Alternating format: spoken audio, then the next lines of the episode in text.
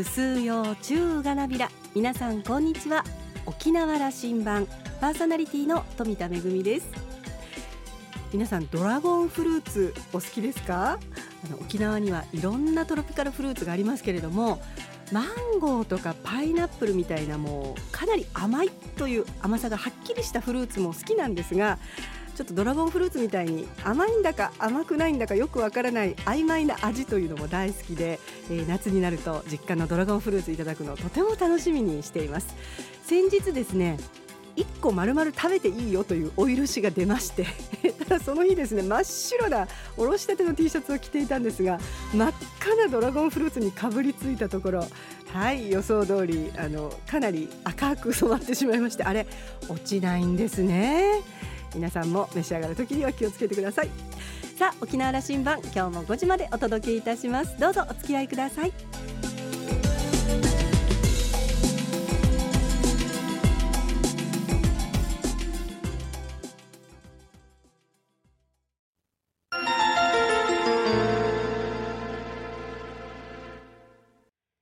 那覇空港のどこかにあると噂のコーラルラウンジ。今週は映画監督の平和弘さんとラウンジ常連客で沖縄大学地域研究所特別研究員の島田克也さんのおしゃべりです。平さんは1989年生まれ沖縄市のご出身です。県立小座高校を卒業後沖縄国際大学に進学。在学中から映像制作の経験を積み卒業後会社員として働きながらも映画制作への挑戦を続けました。2021年に封切りされた映画ミラクルシティコザが大ヒット。沖縄ファンやコザファンを引きつけたと同時に地域を取り上げた映画に新境地を開いたとも言われています。ミラクルシティコザの映画館での公開が終了するタイミングで改めて映画制作の思いこれから手掛けるテーマなどについてじっくり聞きました。それではどうぞ。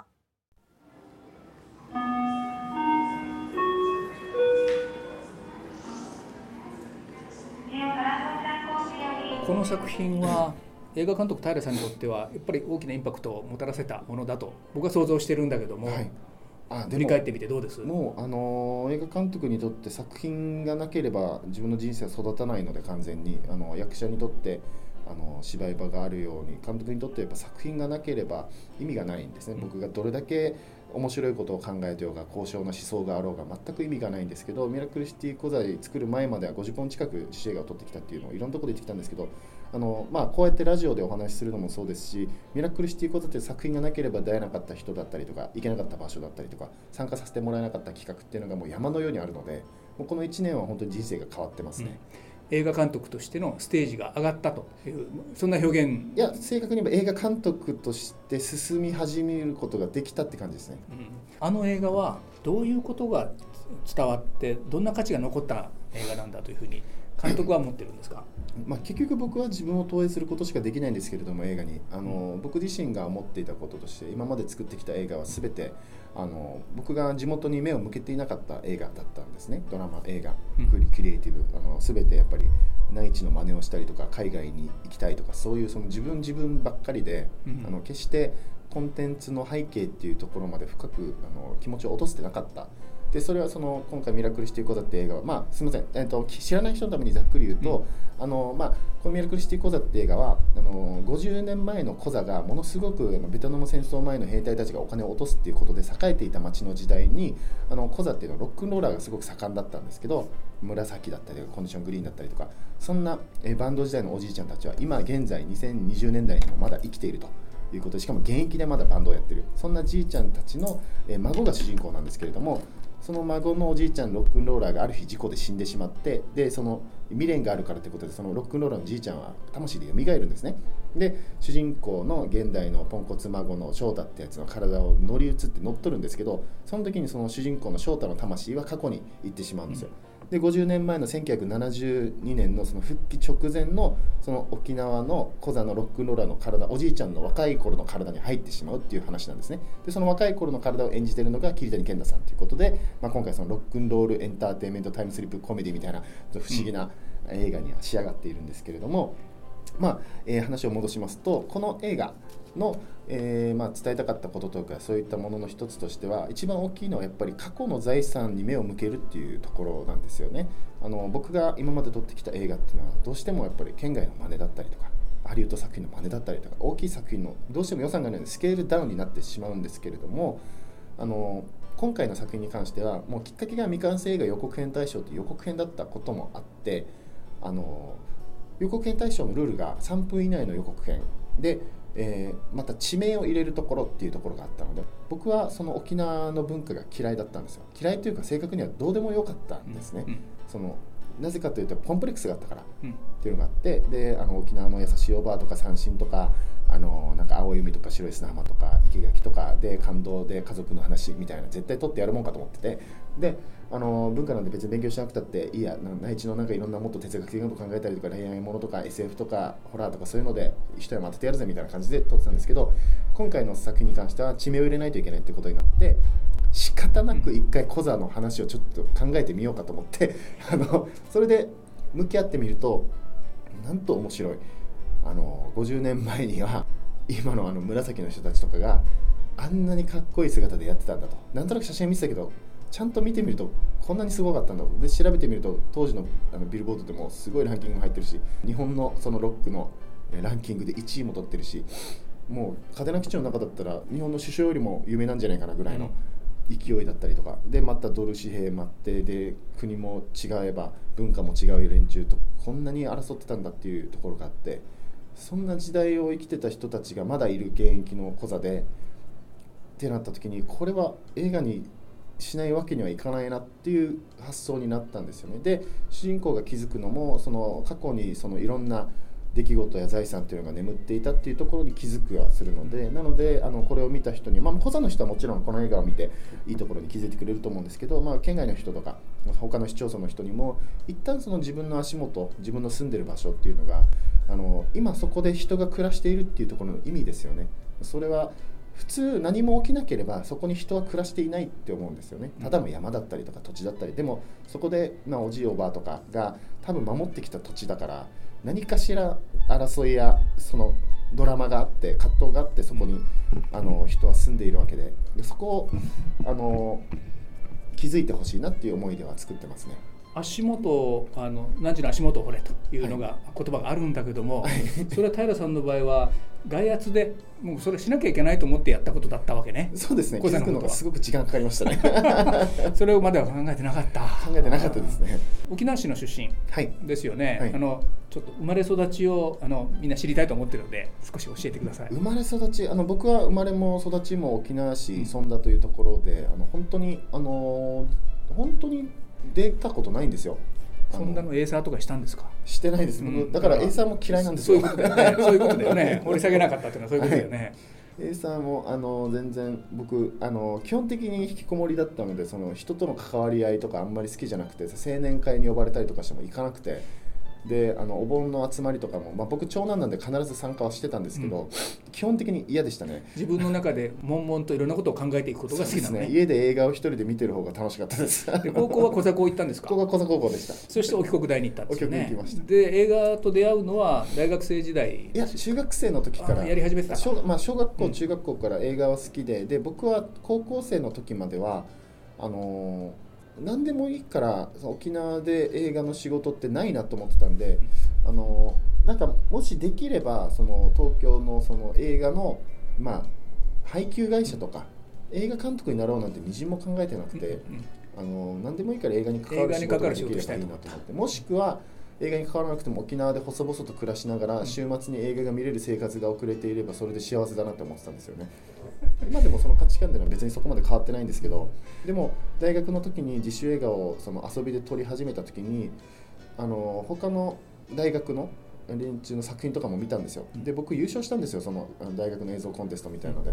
であんまり周りのが面白くなかったりとか面白いのももちろんあったんですけど僕のも含めてそんなにレベルが高くなかったんですよね同世代のものが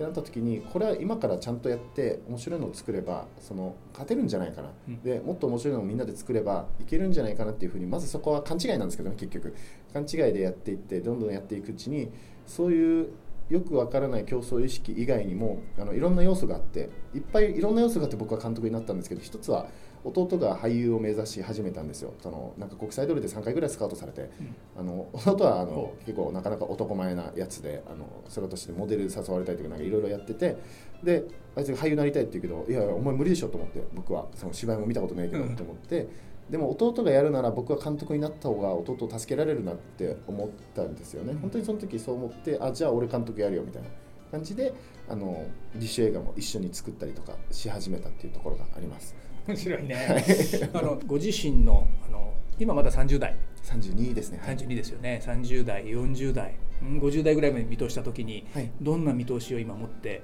あの人生を歩んでます？あ僕はあの30代はまずその自分のやりたいこととかそういったところは置いておいて、うん、あの映画の世界に身が置けるように努力をしようとは思っています。その全ての企画にあのがむしゃらに取り組んであの企画が膨らみそうな人たちに会って話してあのちゃんと営業してでちゃんとつながって残っていけるようにそういう基盤を作る基盤を作り始めの年だと思っているので今年から。なので、まあ、35とかまでにそれをやって36とか以降からあの、まあ、ちょっといわゆる油の乗り始めたぐらい自分の中でなと思った時にちゃんと大きな企画とかそういったものをあの巻き込んで人のものを巻き込んで作っていってで40になるまでにはあの海外で自分の映画をあの自由にあの資本を集めて撮れるような監督になりたいなというふうに思ってて40代であの夢だったハリウッドにちゃんと行って撮影したりとかして、えー、50代では、まあ、日本に戻ってきて、えー、学校の先生やりたいなと思ってます。学校の先生まで。学校の先生というのがまた、はい、あのそこは？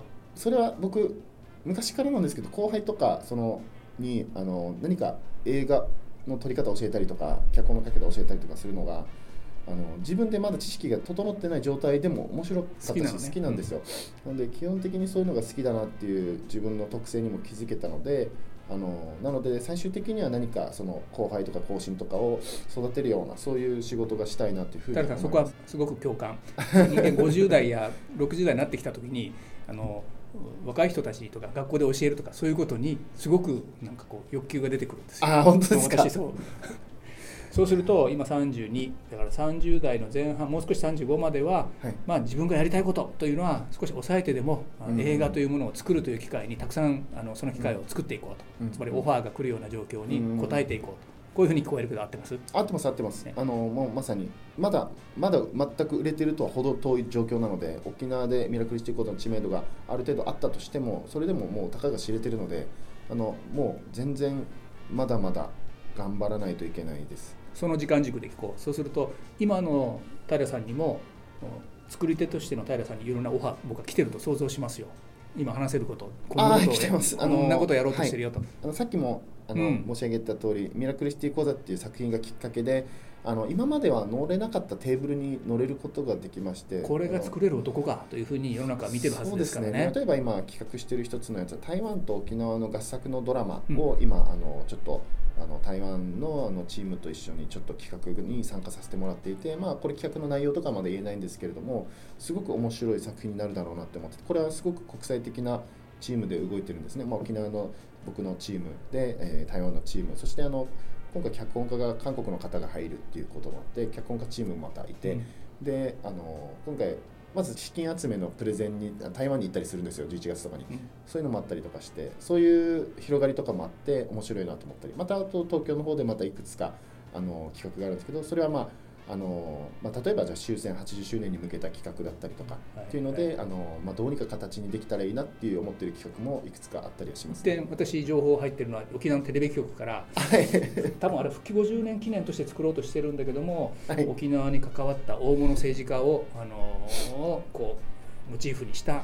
い、うんあれはドラマと言ってるのかな？そういうことも手掛けて鹿児島出身の山中貞則さんという、はい、あの政治家名前も出してくれましたね。もう大丈夫だと思います、うん、あのさっきツイッターで見たら僕言っちゃってたんで 自分で。あのあの山中貞則さんという方のその、えー、いわゆるまだタイトルとかも決まってないんですけどもその番組半分配送半分みたいなそのドラマをちょっと作ろうと思ってましてどういう方かというと、まあ、沖縄のその復帰前復帰時でそして復帰直後というこの3期にわたって沖縄のこの担当大臣だった方で、まあ、国政から沖縄をすごく沖縄のために尽力した方なんですけれども、あの山中貞則さんのその信念としてはやっぱもともと鹿児島のその薩摩藩のであの末裔だったからっていうこともあって沖縄に対して食材の気持ちがあったんじゃないかっていうふうには、まあ、ご本人もその伝記の中で書かれてるんですけどなのでその思いっていうところを、まあ、沖縄の監督である僕が描くっていうところに、まあ、ちょっと一つ意味も感じていますしあのどういうふうに作っていくかなっていうところを今まだやってるんですけれどもまあ来週撮影なんですけどね。もう始まる。もう始まります。で、まあ、10月のちょっとどこかで公開だと思うので、またちょっと追ってあの皆さんにはその告知したいなと思うんですけれども。あのこれね時代的にはね政治に対する不信が社会、うん、やっぱり広がったでしょう、ね、あの、うん、今も広がっている家庭かもしれない、うん、やっぱり政治家に尊敬の念を持てるというのはあの、うんうんうん大事ですよね。とね。ちょっと照れる話だけどね、はい、えーと、山中貞則さんというのはそういう人物だったと。これはあの政治的な立ち位置は別としてもみんなそう思ってる人なんでその人をどう描くかと。これ、うん、あの社会に対して人々に対しても大変大きな影響も持つと思いますよ。いや本当そうなんですよ。まあ、いわゆる政治的な思想とかそういうのを置いといても人間として描くことができる人ではあるのでそこはすごく楽しみだなっていうところがありますね。この自民党の政治家としてさて今の自民党の政治家と比べてみるという目がまた出てくるはずですからそうですねあのそうですねそこはあのどっちにプラスとかいう話じゃなくてね思いっきりやあのいや腕を振ってください。難しいのが僕があんまりそこはあの僕不勉強なのでそこがまだ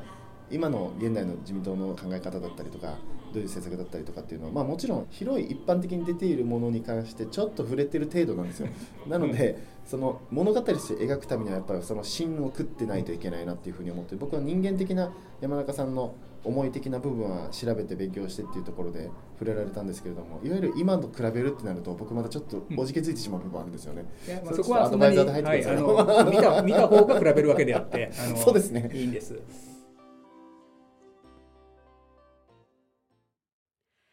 私もですねもうもうすぐ映画館での公開が終わると聞いて慌てて見に行ってまいりました。ミラクルシティコザ見よう見ようと思ってたんですけれども本当に拝見できてよかったなと思っています。現代のコザの町そしてあの1970年代のベトナム戦争の頃の熱気やですね空気感とかそれから、まあ、温度とか湿度まで感じるそんな映画でした、えー、まだご覧になってないという方9月15日まで、えー、シアタードーナツでの公開ですのでぜひご覧ください。島田さんはお話を終えて40代はハリウッドで映画作りをしたいと語る平さんの瞳これから挑戦することをまっすぐに見据えていました。キラキラしていたなと話していました。今週のコーラルラウンジは映画監督の平和弘さんとラウンジ常連客で沖縄大学地域研究所特別研究員の島田克也さんのおしゃべりでした。お二人のトークまだまだ続きます。来週も引き続きコーラルラウンジに平さんをお迎えいたします。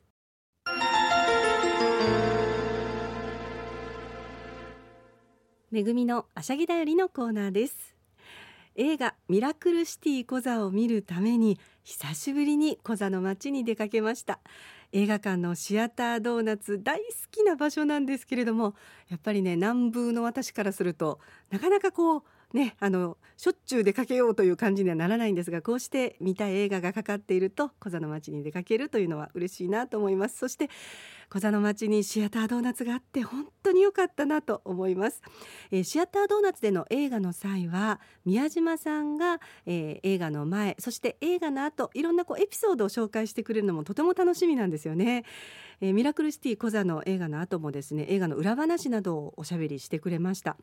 平監督が会社員を辞めていよいよまあ映像制作の道に本格的に取り組もうという時に宮島さんにご相談があったそうなんですよね。僕は実は映画を作っていきたいい。そして映画館もいつか作りたいという話をされてでもその時に宮島さんがですねあ実はもう僕は映画館を作る構想がある。映画館は僕が作るから平さんあんたはいい映画を作りなさいということでそんなお話があったそうです。とっても素敵な話だなと思いました、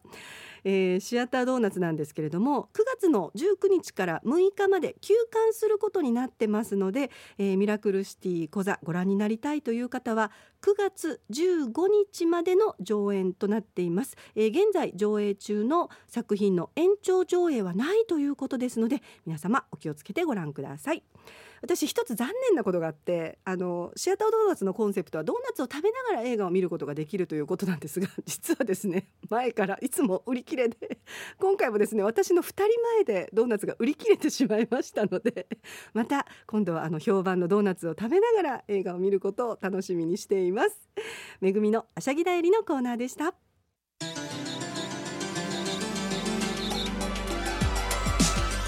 ラジオ沖縄ではラジコでの配信を行っています。スマートフォンやパソコンでのリアルタイム聴取のほか1週間の振り返り聴取も可能です。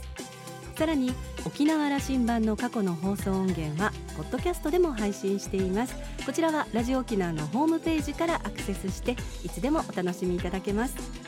また沖縄羅針盤のホームページでは番組情報の発信のほか私富田恵とコーラルラウンジ常連客の島田克也さんのフェイスブックへもリンクしていますのでお時間のある時にぜひこちらもご覧ください。沖縄羅針盤今週も最後までお付き合いいただきまして一平二平デービルそろそろお別れのお時間です。パーソナリティは富田恵でした。それではまた来週。